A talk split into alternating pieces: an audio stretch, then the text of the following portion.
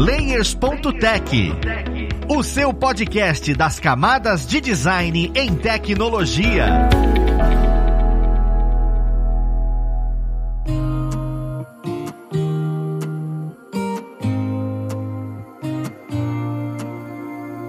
Ouvintes! Eu sou o Luiz Lima, designer e professor na plataforma Alura, e vamos para mais um Layers.tech, o seu podcast das camadas de design na tecnologia. O papo de hoje ele é um pouco mais profundo. Nós vamos falar sobre design, comunicação e comunidade. Um assunto tão latente, tão importante, que é extremamente necessário a gente trazer isso aqui para o nosso episódio. Então vamos conhecer quem vai ajudar a gente nesse papo. Nós temos aqui como convidado o Alan Ferreira Né? Ele é roteirista e também fundador da Silva Produtora, que traz exatamente essa ideia de uma narrativa descentralizada. Seja bem-vindo, Alan. Oi, Luiz. Prazer estar aqui, cara. Obrigado. O prazer é nosso. E nós temos também a Fernanda Acme. Ela trabalha na Look and Feel, é sócia e designer na Look and Feel, que também trabalha com essa ideia de essa plataforma de comunicação e de brand dessas empresas que hoje dominam o nosso mercado. Seja bem-vinda, Fernanda. Obrigada, Luiz. Valeuzão. Bora simbora. O papo vai ser massa hoje. Dessa vez temos um convidadaço aqui, que é o Marcos Cropalato. Ele é o nosso coordenador dos cursos de design na plataforma Alura. Seja bem-vindo, Marcos. Fala, Luiz. Fala, galera. Tudo bem? Vamos tocar esse papo aí? Eu já queria, inclusive, começar perguntando pro Alan o seguinte: essa ideia de narrativa descentralizada é muito importante e muitas vezes a gente tem isso na cabeça, só que existe um estalo, né? Existe um momento que você fala, cara, a gente precisa fazer isso. E eu queria que você trouxesse pra gente o que foi esse estalo para você trazer a Silva Produtora, para você construir isso. Tem a ver com a minha carreira, assim. Eu não consigo pensar na minha chegada na Silva. Eu sou um dos cofundadores com mais três sócios, mas eu não consigo tipo, pensar na minha chegada nela e entender a importância que ela teria na minha vida a ponto de empreender, né? Empreender é muito difícil. Mas eu não conseguiria olhar para isso sem pensar na minha carreira e como foi a construção dela. Eu sou designer por formação. Eu fiz design aqui na PUC do Rio de Janeiro e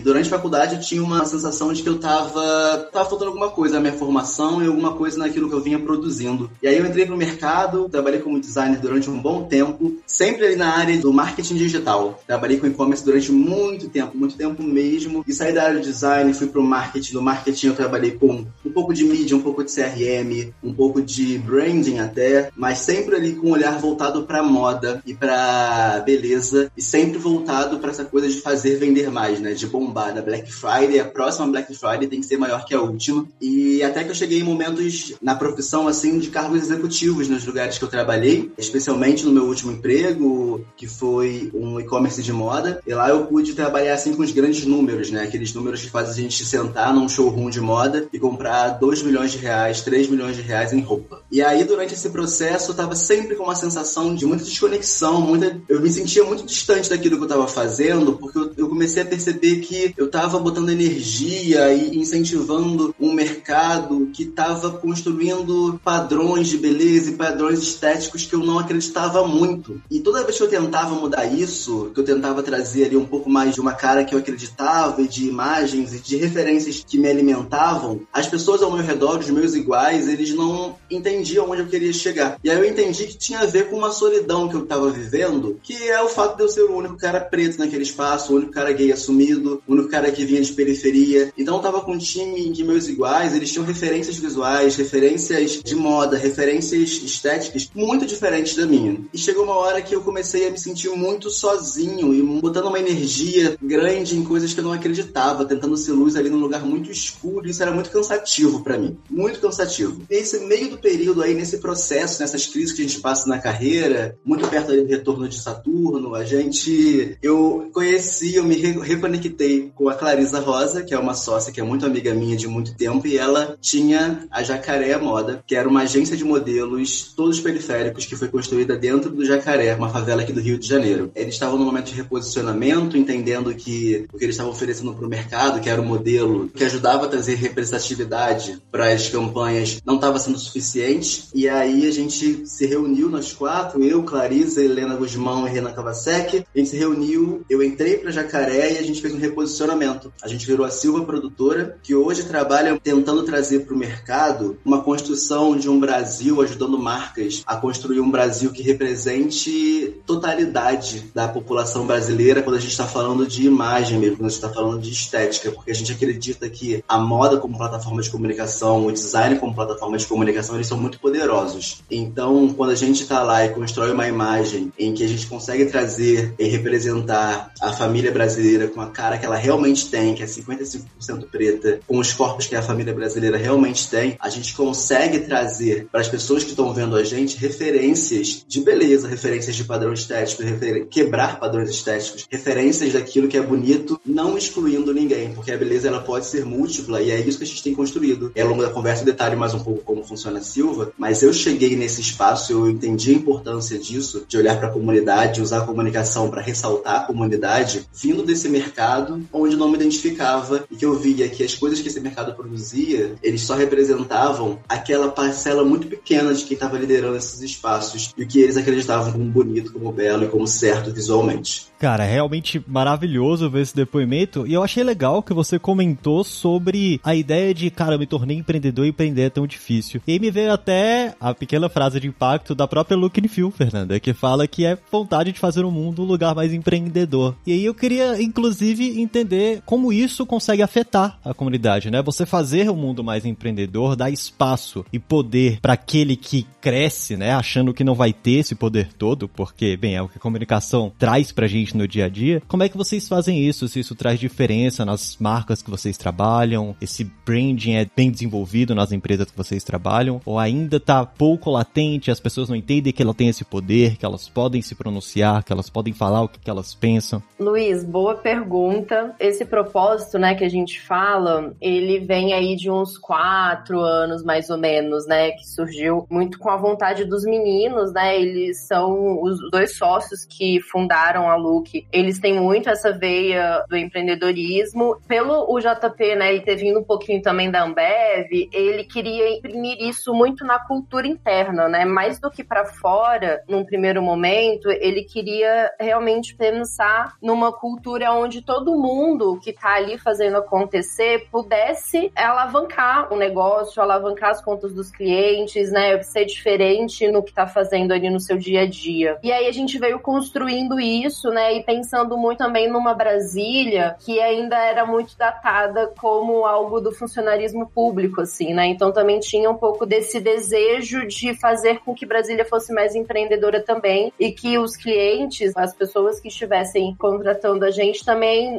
navegassem um pouquinho desse universo, né? Então ele veio nesse sentido, assim, de mais do que o empreendedorismo de palco, né? E é até legal você trazer isso, porque a gente tá discutindo. É, ano passado a gente discutiu muito esse propósito, assim, né? Do tanto que essa palavra também teve e tem outras conotações, né? Do que que levou esse mundo do empreendedorismo. E hoje a gente tá discutindo isso, assim, né? Obviamente que faz muito sentido pra gente, é, mas a gente tá acreditando que o nosso negócio mesmo é juntar gente boa e fazer a coisa bem feita, uma coisa melhor pro mundo, assim. É mais ou menos nesse sentido. E é até legal que muitas pessoas, né, muitos lookers que passaram aqui dentro, alguns, né, acho que eu não tenho esse número, mas a grande maioria saiu querendo também fazer o seu negócio, assim, né? Passou ali uma temporada, seis meses, um ano, que é aquele tempo ali, né, de pessoas dentro da agência, e ou uma grande parte foi querer fazer o seu negócio, falou assim, não, eu quero abrir. Teve uma menina que tá abrindo um negócio de roupa, teve outro que saiu, foi se aventurar no poker e tá lá ganhando seu dinheiro no poker, enfim, assim, né? Então a gente trabalha muito isso, assim, internamente, né? E também até pela bandeira, hoje somos sete pessoas, né, que são sócias. E também tem esse intuito, né, de convidar também as pessoas, eu fui uma delas, de estar realmente na frente da empresa, né? Então, essa veia do empreendedorismo que é tão latente aqui dentro, ela vem muito por causa disso, assim, de falar para todo mundo que, velho, assim, vocês já têm o que que precisa fazer, né? O que que precisa sair do outro lado. É muito nessa voga, assim, de querer fazer acontecer aquilo que tu acredita, assim. E pros trabalhos isso fica em evidência também, muito porque acho que a gente tá tão junto com os clientes, né? A gente quer entender o do negócio, a gente quer ter não só da comunicação, mas a gente quer entender, beleza, o que que é o seu negócio, para onde que você quer ir, qual que é o seu objetivo, como que a gente pode melhorar, né? Então a gente também sempre se questionou como que a gente pode ir além da comunicação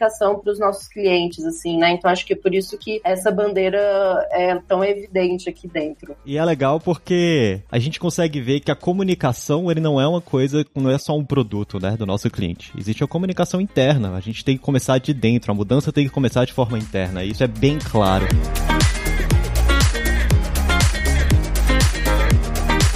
Eu queria, já que a gente está tocando nisso, a gente começa a falar sobre os clientes, né? A abordagem de vocês com relação ao cliente de vocês, esse tema. É um movimento natural que vocês olhem e falem, olha, a gente vai tentar trazer um acesso mais fácil à comunidade, a gente vai tentar mudar um pouco a comunicação, ou existe uma certa relutância, né? Os estúdios ou os projetos que vocês tocam, o próprio cliente olha e fala, não, a gente tem que seguir o que o mercado segue, o que tá dando certo, então a gente tem que seguir esse estereótipo porque senão a gente não vai vender. Como é que é esse contato, né, entre você e o cliente e abordar esse tema de, olha, a gente precisa mudar um pouco a cara disso porque é o nosso objetivo. Luiz, a gente tá vivendo isso assim na pele, assim, né? Tem clientes e clientes, tem aquele perfil que compra a nossa ideia, né, que vem atrás da gente muito porque quer uma nova comunicação, quer mudar, quer estar tá jovem, né, quer navegar um pouquinho do que a gente faz, do que a gente acredita. Mas tem outros clientes que são relutentes, sim, é, a gente tem casos aqui dentro, e aí trazendo o voto aí da fala do Alan, né, da diversidade, de inclusão e de gerar esse pertencimento, a gente tenta fazer isso, às vezes sutilmente, coloca uma pessoa preta na peça, e aí fala, não, muda, aí muda a pessoa, mas continua a pessoa preta. E aí, não, muda, não, não gostei, não, mas não sei o que. Aí quando coloca uma pessoa branca, ah, não, tá aprovado, né? Então isso já aconteceu aqui dentro e a gente fica assim, às vezes, de mãos atadas, né? Até porque internamente internamente a gente conversa muito sobre isso, mas a gente não tem mecanismos para poder enfrentar, né? E, e, ter aquele voto de confiança, assim. Então, a gente está pensando muito sobre isso, né? Entrando um pouquinho mais dentro da diversidade em si. A gente vem refletindo muito sobre isso e a gente entendeu o que a gente precisa, né? Fortalecer internamente, criar mecanismos, criar manuais, criar esse voto para todo mundo se sentir mais seguro nessa medida, né? E um desses movimentos também é a gente começar a entender se tal conta, né, não estar dentro desse mindset, a gente vai atender ou não. A gente tá começando a se questionar isso, né? A gente ainda não, não chegou numa clareza, mas a gente tá entendendo que se uma conta, né, numa medida a gente tiver todos os mecanismos, a gente estiver bem no mundo capitalista aí, né, que tem vários nuances disso, a gente vai recusar. Ou não, a gente vai tentar subverter, assim, né? Veio muita fala de uma menina, né? A gente quer ser agente de transformação, a gente quer tentar mudar, e se o cliente não quiser mudar, então aqui não vai ser o lugar dele. Então a gente está conversando muito sobre isso, assim, de como que a gente consegue fazer essa virada, essa transformação. Fernanda, que gatilho. Eu lembro de uma experiência que eu tive quando eu estava gerindo uma equipe de um designer, e aí ele era esse cara que não vindo de locais óbvios ali, dos designers cariocas, ele é um cara muito cartesiano, assim, a gente falava que ele tinha cara de com os estereótipos que isso pode trazer. E aí ele era esse cara que ele uma vez veio conversar comigo, ele entendia que tinha essa abertura, e aí ele falou: Olha só, cara, eu achava esses assuntos assim, quando falava de representatividade, essas coisas, eu achava um pouquinho de mimimi, vou confessar para você. Mas eu reparei que toda vez que eu mandava uma peça para um cliente X, que era um cliente muito grande, uma marca de moda gigantesca aqui do Brasil, toda vez que eu mandava essa peça, ele pedia para trocar aquela imagem. E eu comecei a reparar que era sempre o um modelo negro. E aí eu fiz por conta própria, eu comecei a testar e mudar para outros modelos negros. E aí eu identifiquei que o problema não eram as imagens, porque as imagens eram lindas. Eles não queriam os modelos negros nas peças deles. E aí eu acho que muitas dessas mudanças que as pessoas do mercado têm visto vêm dessas experiências que as pessoas têm porque chega uma hora, porque ela é muito latente, né? Assim, tá na cara de todo mundo. Quando isso não te dói tanto, você acaba passando direto, você acaba não percebendo. Mas chega uma hora que ela grita para você e não tem jeito, né? A gente fala que o Brasil passou, a minha empresa, a gente tem muito, que tem trabalhado com isso, na verdade, que o Brasil descobriu ano passado o racismo, né? O mundo descobriu, assim, como se isso fosse novidade. Por causa de aqueles casos de George Floyd que a gente acompanhou, de tudo que veio à mídia, assim. E aí, no nosso caso, do lado de cá, Luiz, a parte comercial tem sido um grande desafio pra gente, porque a gente percebe que para fechar um trabalho, várias vezes são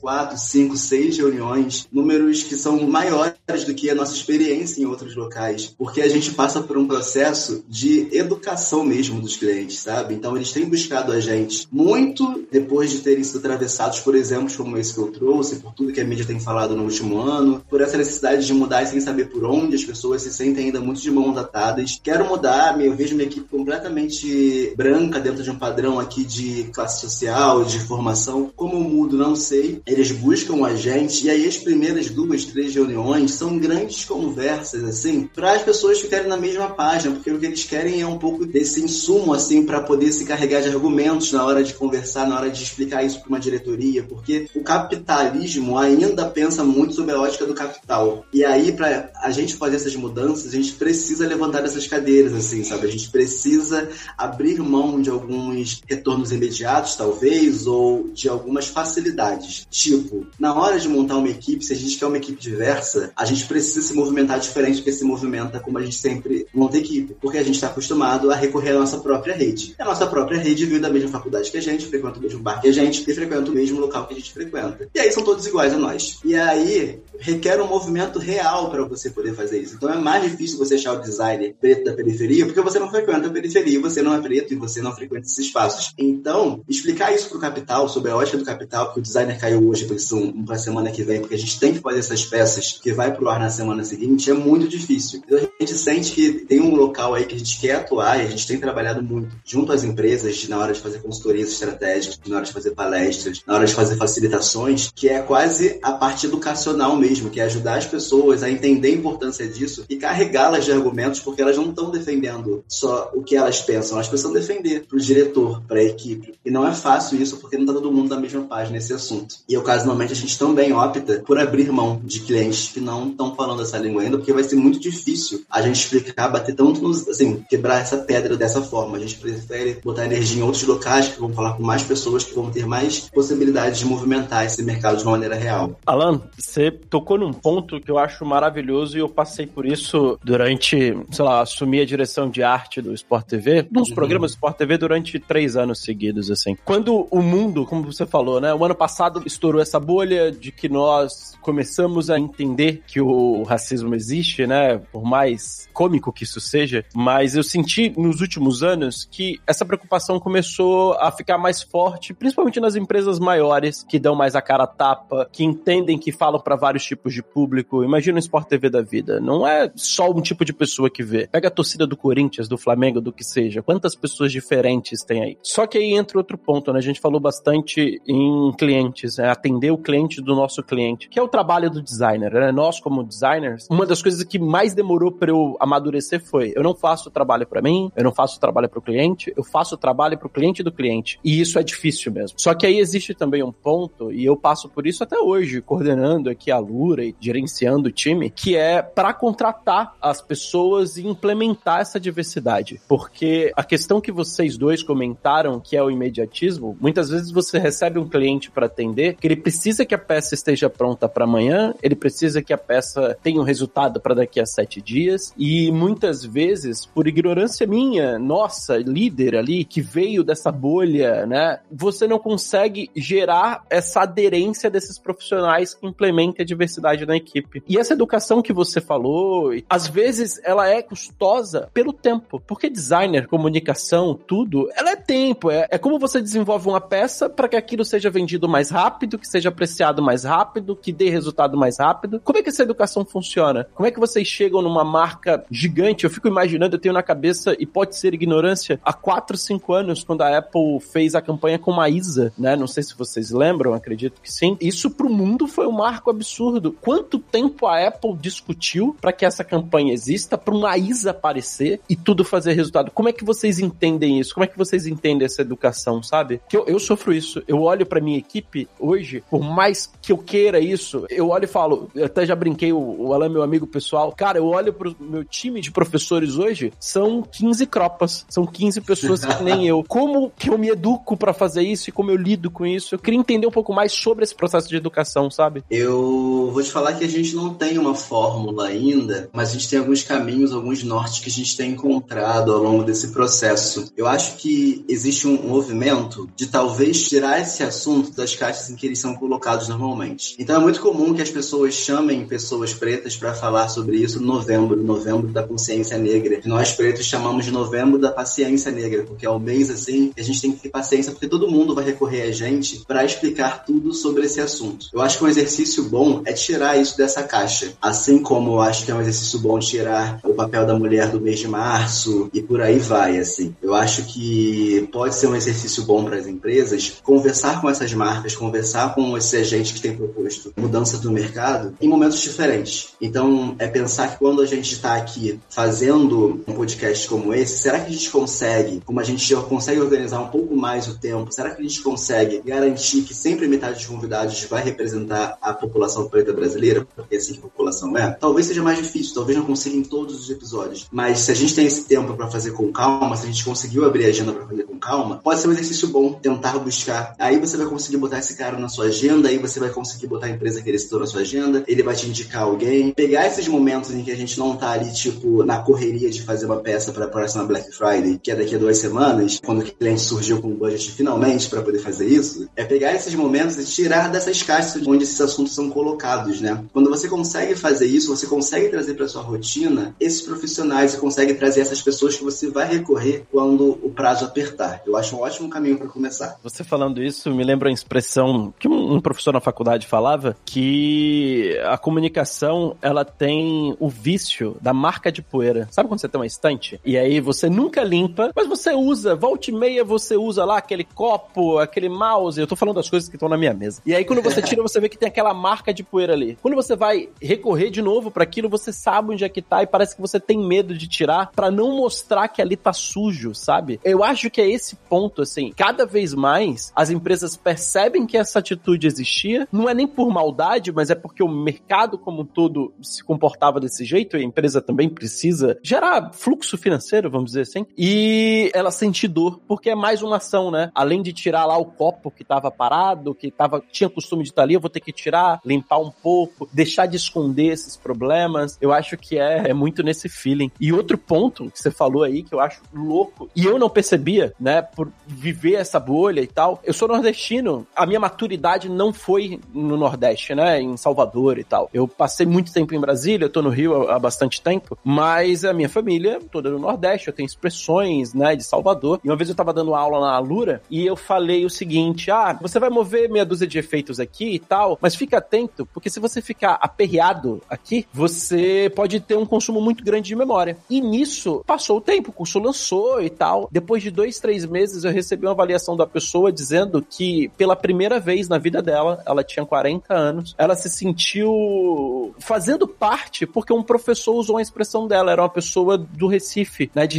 Recife e tal. E eu fiquei, tipo, foi totalmente sem querer, mas eu falei. E aí que é a mensagem que eu queria até passar pros ouvintes, pros alunos. O fato de eu ter feito sem querer, de estar tá dentro de mim, tocou essa pessoa. Eu acho que as empresas, na hora de gerar, precisam desenvolver essa sensação de on the fly, sabe? Tipo, cara, tá aqui, é assim, o mundo é assim, o Brasil é desse jeito. E aí você começa a ver feedback de pessoas que estão sofrendo, que estão sentindo coisas que talvez você nunca imaginou, que você não sente as mesmas dores, você não sangra do mesmo jeito, sabe? Então, esse cuidado é muito importante. E isso me tocou absurdamente. Conheço o Luiz há 11 anos, 12 anos, nem sei, Luiz. E o Luiz foi meu aluno, e na época eu comecei a dar aula muito novo, eu tinha muito sotaque, muito. E aí a galera zoava, né? Tipo, chega o, o baiano no meio de Brasília e tal, falando, e aí eu me escondia no nerdão. Falei, cara, eu sei mais que todo mundo, vou falar pra caramba, porque os caras vão me respeitar. Só que não, a galera zoava, me tirava de tempo, eu era muito novo, pagava a galera mais velha. E aí eu comecei a me forçar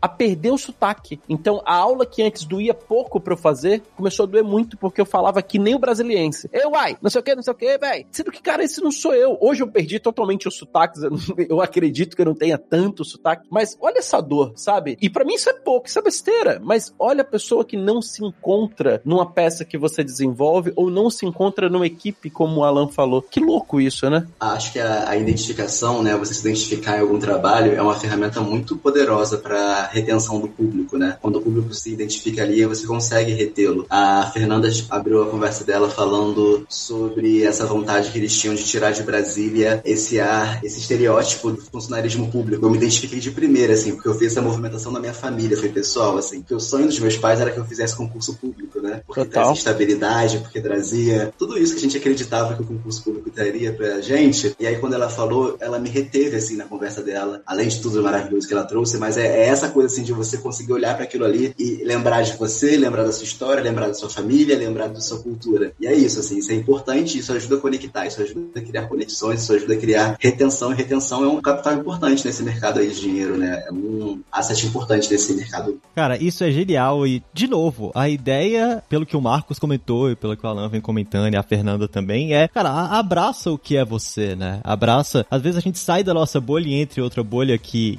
forçam a gente a entrar, porque o mercado tá aí e a comunicação acaba trazendo isso. E a gente tem que conseguir sair um pouco.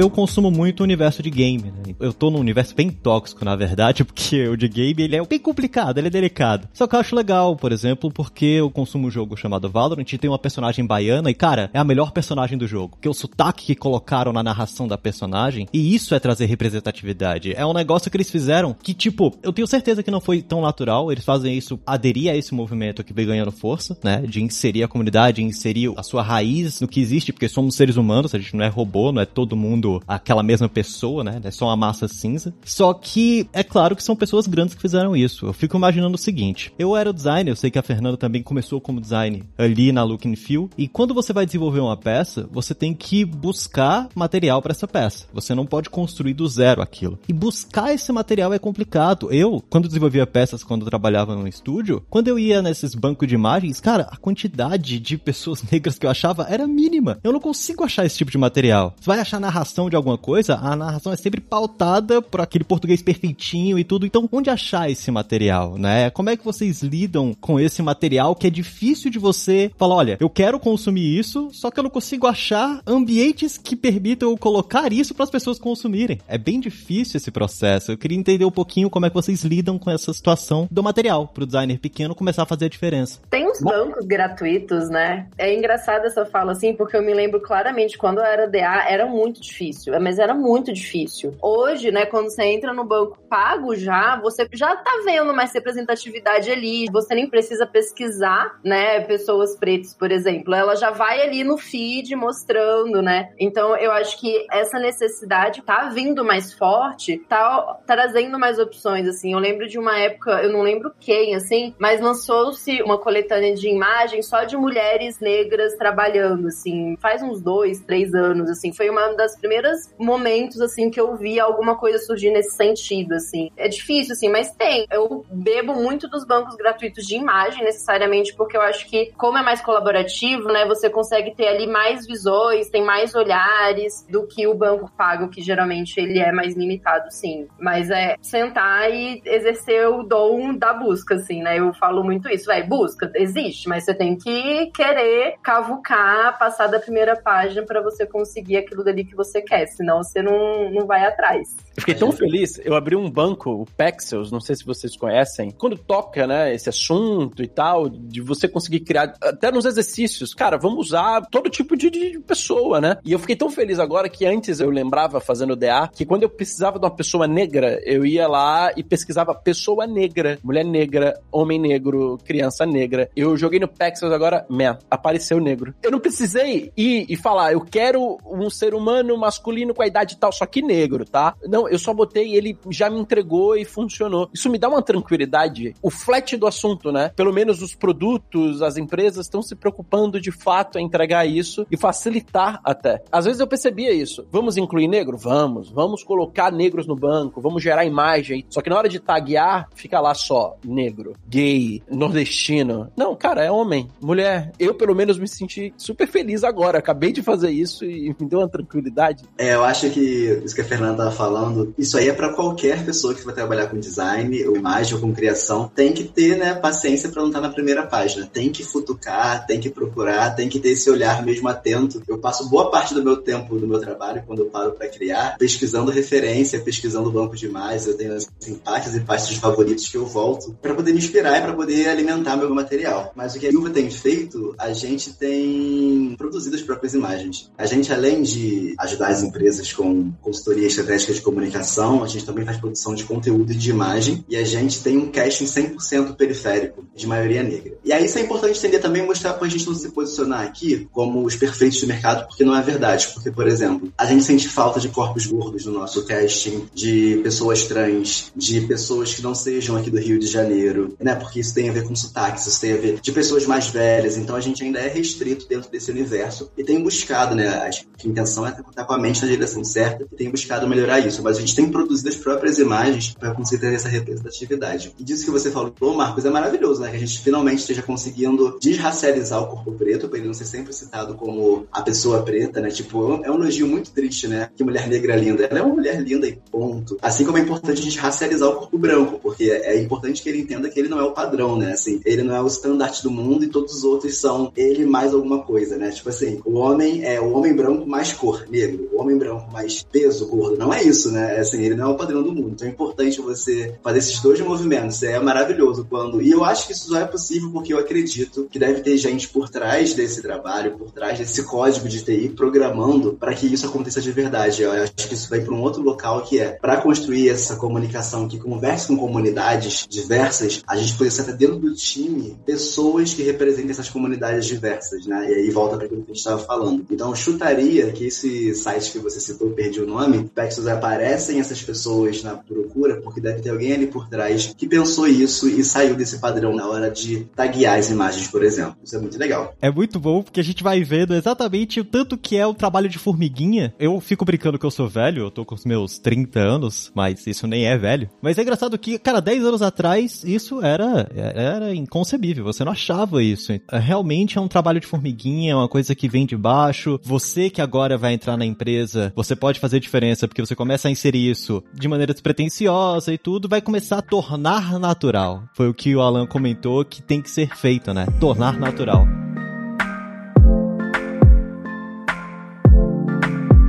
Eu queria saber se vocês possuem algum depoimento, alguma dessas comunicações que vocês fizeram e trouxeram uma diferença significativa para a vida de alguém. Algum cliente de cliente deu uma resposta do sentido, cara, isso, isso me tocou de tal forma e agora eu vou seguir determinado consumo por causa disso. Eu estou melhor comigo mesmo porque você criou uma marca dessa forma, você criou um branding dessa forma, a empresa tá comunicando agora comigo. Porque, tudo bem, a gente tá falando disso, se eu for tocar num assunto um pouco mais de empreendedor, o resultado resultado, né? O resultado, você tem alguma forma palpável de mostrar, cara, isso traz resultado? Alguém já veio falar comigo? Os resultados, inclusive, da empresa, parece que é brincadeira, mas o consumo aumentou porque você fez isso. Você não pensa dessa forma, mas muda completamente a sua base de consumo, muda completamente a quantidade de coisa que você vai criar, vai construir. Então, eu queria saber se você tem algum depoimento desse, tanto de pessoa quanto de empresa que olhou e falou, cara, obrigado por ter feito isso, porque mudou e mudou assim para melhor. Sabia que isso é muito difícil da gente conseguir mapear, porque como que a gente consegue calcular que algo vendeu mais ou vendeu menos pelaquela construção de imagem? E aí, quando a gente pensa em depoimento de trabalhos que tenham feito diferença, sempre vem na minha cabeça automaticamente que não tem a ver com dinheiro. E isso é muito romântico quando a gente está falando de capital, né? Quando a gente está falando de mercado. Isso é muito difícil. Mas eu fico pensando, por exemplo, uma das campanhas que eu mais gostei de fazer no último ano, a gente se uniu à Farm, que é uma marca de moda aqui do Rio de Janeiro, mas ela é bem conhecida, e a gente fez um trabalho que doou mais de 75 mil máscaras para comunidades do Rio de Janeiro. Logo naquele início da quarentena, quando a OMS assumiu que a máscara era uma boa ideia, porque no primeiro momento achava que não, porque as pessoas levariam muito mãos ao, ao rosto e que talvez a quarentena fosse conseguir reduzir essa curva a longo prazo. E aí quando a OMS falou, olha, alguma máscara é melhor do que máscara nenhuma, a Farm procurou a gente para construir essa comunicação, divulgasse para esse público que a máscara era uma boa ideia. E a gente pensou numa comunicação que isso não tivesse cara de doação, que isso não tivesse uma cara assistencialista, mas que também fosse informativo e que representasse também os assets da marca. E aí, quando falo em depoimento, eu só lembro dessas coisas muito românticas. Eu eu fico sentindo que é uma falha minha como empreendedor, porque eu acho importante que eu tenha os dados numéricos que ajudem as pessoas a ver a importância disso. Isso no meu trabalho. Mas aí, se eu for olhar para o mercado como um todo, aí é fácil a gente ver exemplos financeiros. É olhar para o que Rihanna tem feito com a marca de beleza dela, por exemplo, já que ela resolveu parar de ser cantora e lançar produto, ela, se eu não me engano, ela foi a marca de beleza, ou a segunda marca de beleza que mais vendeu em 2019 ou 2020. Esse tempo foi muito confuso de contar durante a pandemia, mas o foco dela é essa inclusão de todas as peles. E aí gente falou de todas as peles, da branca também, da albina. E aí quando você olha para pensar nisso, como que ela conseguiu ela fazer isso em 2020? Como que ninguém pensou nisso antes, né? Vamos fazer uma marca aqui de lingerie que caibam todos os corpos. E aí ela vem no, no, no movimento e toma mercado, e aí a Victoria's Secret cancela o show dela, que é anual, que é um clássico, porque o público não consegue mais se identificar com esse produto, porque estava sempre representando o mesmo tipo de mulher. Então a gente consegue, por mais que eu esteja falhando, confesso, na hora de trazer números nos meus negócios, nos meus cases, a gente consegue olhar para o mercado e ver a importância de você estar tá com essa, tá nessa direção, tá apontando para esse local. Até para ajudar, eu acho que isso que você falou agora de não conseguir mensurar, não é, você falou, ah, tô falhando. Eu acho que não é uma falha, não é a primeira vez que eu tenho essa conversa com outras pessoas, acredito que o Luiz também. Por que que isso acontece? Enquanto funcionário do Grupo Globo, quando a gente começou a tomar essa postura, o que seria um ganho para um programa de TV é a audiência. E vamos ser honestos, a audiência não aumentou por ter aplicado essa linha mais aberta de múltiplos povos e tal. Não, não aumenta, não diminui. Mas uma coisa que eu ouvi de um diretor, que até muito meu amigo, foi que fiquei muito feliz em ver que a minha marca está se comunicando de uma maneira muito mais leve e muito mais próxima das pessoas. Eu acho que muitas vezes isso vai continuar acontecendo, até porque o mundo, felizmente ou infelizmente, é assim. Quando nós fazemos uma campanha e a marca nos contrata, veicula isso, o que ele quer no final é que realmente um retorno, que a marca seja mais consumida e por aí vai. Mas é preciso também a gente ver como ela foi mais consumida, como ela foi mais vista e como ela foi muito mais aceita. Eu tenho uma linha, eu fiz esse freela para um dos milhares, milhões de vídeos que o Itaú faz e vamos fazer um exercício de voltar 5, 6 anos atrás e você vê que o Itaú se comunicava com Lucianos Hucks. Lembra disso? E assim, eles são um player gigante, né? Quando eles começaram a cada vez mais entregar essa a comunicação pro público que eles atendem no Brasil, que é esse múltiplo povo, né? Olha como mais leve ficou. Porque quando você vê um canhão como o Luciano Huck falando, isso é o Marcos falando, tá, gente? Não é ninguém. Eu percebo que sim, eficiente, ele é um, um, um comunicador talentosíssimo, eficiente, mas tem um peso do perfil muito grande, sabe? Agora, quando você começa a colocar players mais próximos do povo, a comunicação é mais leve, é muito mais sensível, muito mais eficiente. Teve uma campanha que era você abrindo a sua conta, que é seu primeiro emprego, né? Sua conta salário. E a campanha era mais ou menos isso: o cara saindo num lugar que visivelmente era periférico, conseguindo o primeiro emprego, e aí ele abrindo a primeira conta salário. Cara, eu lembro que a minha conta foi aberta desse jeito. Não foi minha mãe que abriu minha conta, não foi nada. Foi eu entrando na empresa, dando minha carteira de trabalho e falando: ah, você tem que abrir uma conta. E eu com aquela pastinha que minha mãe me deu, molequinho. Cara, é isso, é falar com a realidade. Então nós também precisamos tentar, aí volta a educação, educar as pessoas para que na hora de valorar o projeto não seja só deu mais X reais ou deu mais X views, mas sim eu percebi que a interação foi mais leve, a interação foi melhor, a interação aumentou para um tipo de público. Eu acho que a valorização tá aí. Faz sentido isso? Faz total. Eu acho que não é sobre isso, né? Porque acho que quando a gente fala de mensuração e mensuração de impacto é uma caixinha que realmente ela é mais difícil, mas até pela fala do Alan, sim, eu acho que o que tá por trás é realmente essa mudança, né, do olhar e, e a mudança de como você processualiza, né? Eu acho que o que, que é bom é justamente por isso, para educar, para informar, né, para corrigir uma coisa que vem anos de uma sociedade patriarcal e que a gente vai, ainda vai sofrer muito para poder quebrar, né? Porque está na nossa raiz, né? O, o, patriarcado, por ele existir, é muitos anos, são muitas gerações para trás, assim. Então, é um trabalho de formiguinha justamente porque a gente não vai conseguir mudar em um ano o que a gente construiu há 200 anos ou há 300 anos atrás, assim. Então, tem esse gap que eu me enxergo, né, geracional, e eu acho que o, o mais rico é o processo, é você conseguir mudar a percepção das pessoas por causa disso, né? O, que me veio, né, eu não tenho nenhum história, acho que de cliente, assim, mas o que me veio, assim, foi no final final do ano passado, a gente juntou todo o time aqui dentro para falar de branquitude. Foi uma menina negra daqui do time, ela montou todo o material e, velho, bateu na cara de todo mundo. Vem cá, agência branca, maioria, porque a gente sabe desse padrão aqui internamente, a gente tá tentando desconstruir isso, sair da bolha, etc, né? E ela, velho, deu um. E aí no final, assim, que ela expôs o conteúdo, a gente conversou, veio várias reflexões de desconstrução. Ah, mas eu chamo meu amigo de feijão tem anos, isso é racismo, né? É muito interna, é muito sensível. Realmente tem que ser esse trabalho de formiguinha para você conseguir gerar essa sensibilização, né? Então, só de você abrir o olhar da pessoa, seja a pessoa que tá tocando, né, o designer, a gente aqui na ponta, seja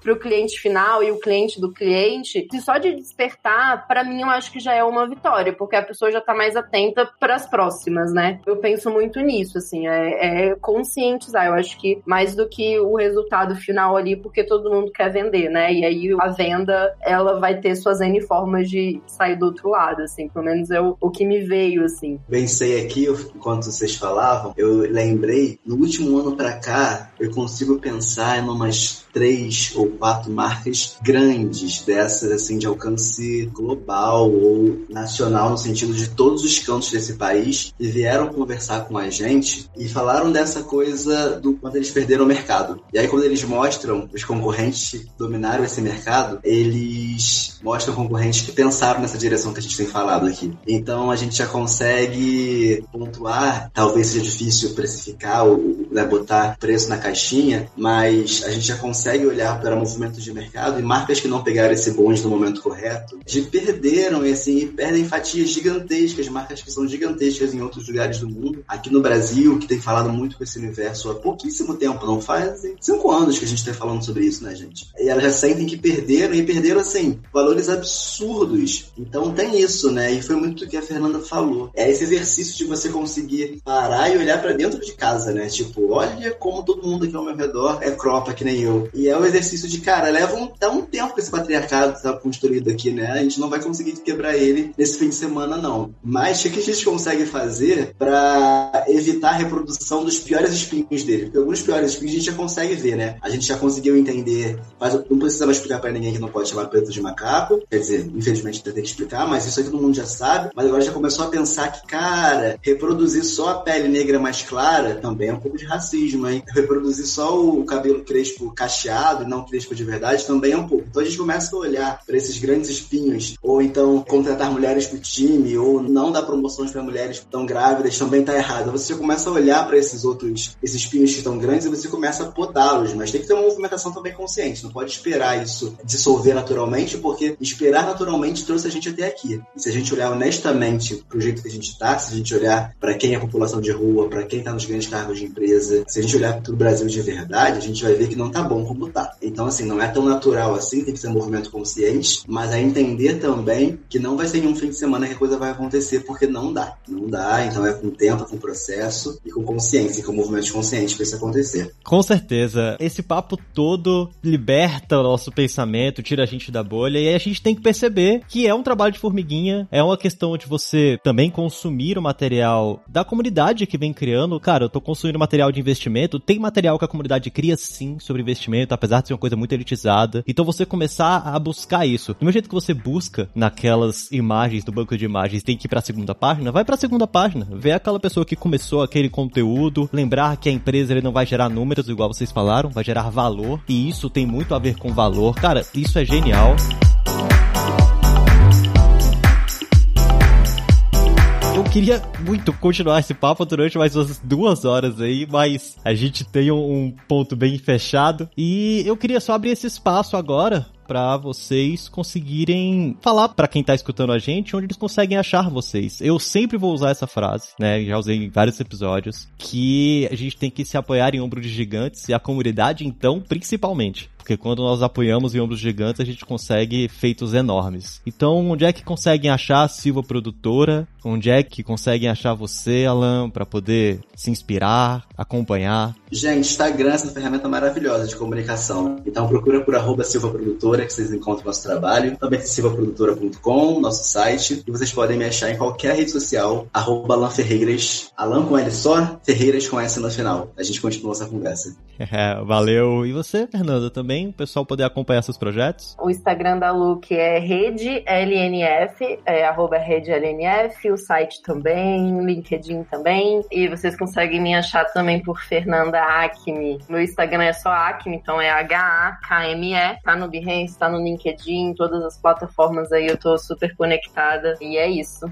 Marcos, quer comentar alguma coisa para fechar? Primeiro, só agradecer, foi um papo maravilhoso. Espero que para vocês, ouvintes, alunos, não alunos, seja prazeroso o tão quanto foi para mim e que a gente consiga trazer isso não só nos podcasts, mas em tudo que a gente vem produzindo para vocês. Eu sou Marcos Cropalato nas redes sociais. Para me encontrar é relativamente fácil, por mais que eu tenha esse palavrão, joga cropa que vocês me acham. E aqui na Lura, eu sempre tô presente aí nas comunicações que a gente tá fazendo beleza? Então é isso. Eu agradeço muito a presença de todos vocês, esse pequeno tempinho que vocês dedicaram aqui pro Layers. E eu agradeço muito a presença de você, ouvinte, que tá aí com a gente, né? Acompanhando os episódios, chegou aqui até o fim. E lembre de você dar aquele hate, marcar as estrelinhas, né? No seu agregador favorito, que ajuda bastante, tá? E divulgar o material, pois é um assunto muito latente e muito importante. Vamos ficando por aqui. Um abraço e até o próximo Layers.tech. Fui!